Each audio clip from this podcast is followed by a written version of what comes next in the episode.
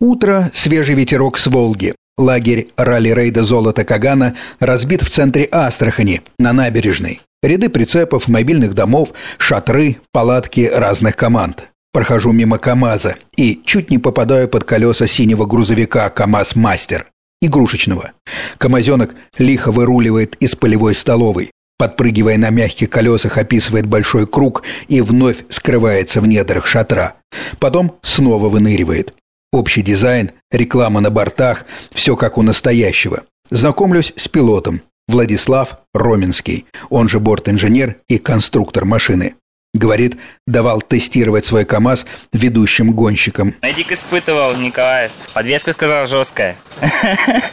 Не, реально жестковато, он сказал. Подвеска, говорит, на нашим спецам отдать. Регулировать есть что. Машинка полноприводная, карданы и блокировки, как у больших. Можно изменить даже схождение передних колес. Рессоры по конструкции тоже как настоящие, сделаны из стальных линеек. У них, по словам Владислава, подходящая упругость. Скорость всей конструкции до 60 км в час. Владислав – популярный человек в бивуаке.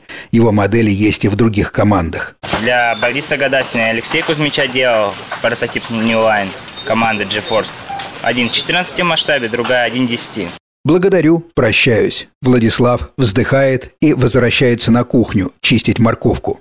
Это сейчас его основная обязанность. Иду дальше по лагерю. Метров через сто встречаю Станислава Дорошенко. Его можно увидеть почти на всех крупных ралли-рейдах. Начальник отдела испытаний и техподдержки компании «Газпромнефть. Смазочные материалы». Это генеральный спонсор астраханского «Золота Кагана». Фирма – крупнейший производитель моторных масел. Использует гонки как тестовый полигон. Здесь, в Астрахане, на российском масле идут белорусские экипажи МАЗа и несколько машин техподдержки. Каждый вечер после напряженных спецучастков Станислав берет пробы. Лабораторный комплекс помещается в небольшой чемодан. То есть можно при желании посмотреть и спектр, но там основные параметры – окисление, нитрация, гликоль, вода, противоизносные присадки, степень ее истощения. Косвенно можем определить наличие топлива и щелочное число. Минувшим вечером на одном из МАЗов заметили течь охлаждающей жидкости.